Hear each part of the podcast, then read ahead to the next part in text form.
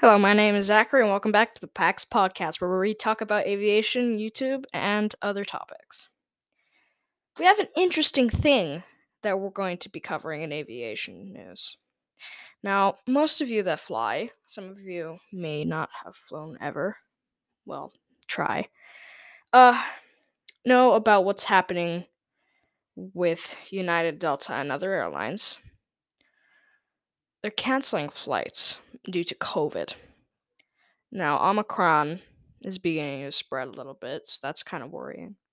I'm getting a vaccination, my last vaccination, so that's going to be fun. I'll be safe now. But because of COVID cases in the airlines, they've had to shut down flights because pilots and crew aren't there to fill in flights. So you have airplanes, right? You have some you have a large quantity of airplanes. You have a large quantity of people that can go on the airplanes. But what you don't have is a large quantity of pilots and crew. So they're shutting down flights. It's happening now, which is the 27th. It happened on Christmas. It's happening all of December, and I think it might go into January. So if you're flying, um, be a little bit careful. Have a backup plan, hotel booked. You know, if you're flying for January or flying on air anyway, just always have a backup plan in your head. Another interesting um, topic Ethiopian is ta- is un is going to use their 737 Max 8s after what happened, but by the end of January, February, around then, they'll start letting them out and fly again. Hmm. but if you know me, I'm not flying a 737 Max unless I'm crazy. But um, Boeing says they fixed it, which is um unbelievable. I'm not gonna. Well, I kind of am believing it, but they rushed the production. What do you have now? A plane that can't really even fly itself. Boeing, you screwed it up.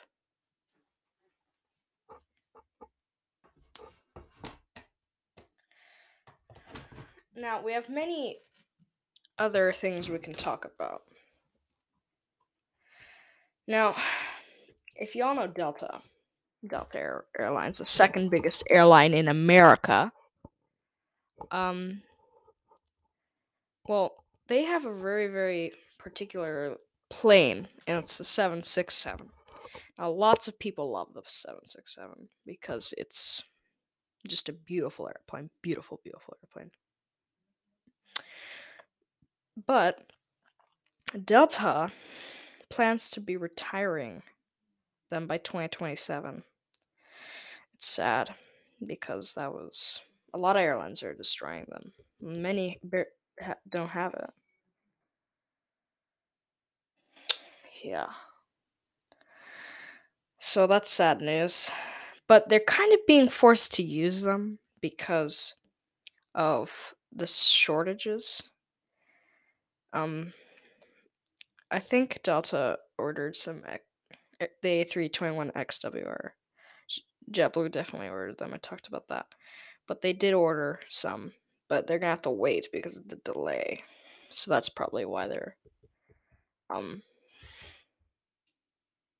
you know, going to have to stick with it.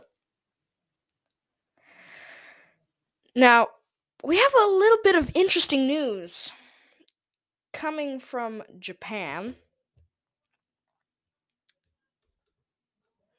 Dozens of airplanes have been grounded due to severe snow- snowstorm. And you know, if I'm looking at an image here, um it's bad. It's very very bad. Um the snow's covering up most of the tarmac. ANA, ha- ANA had to cancel 77 flights as of 16 o'clock time. So or 0700 GMT. Heavy snow is falling along the Sea of Japan side of the country, which is different. I don't think I've heard of snow in Japan. I'm sorry, whoever lives in Japan, if you're looking, if you're hearing this, um, I'm very sorry, but um, it's just kind of new to me. I guess you guys have snowstorms, and I, I'm just a weird man who does a podcast in his bedroom. Oh well. Um.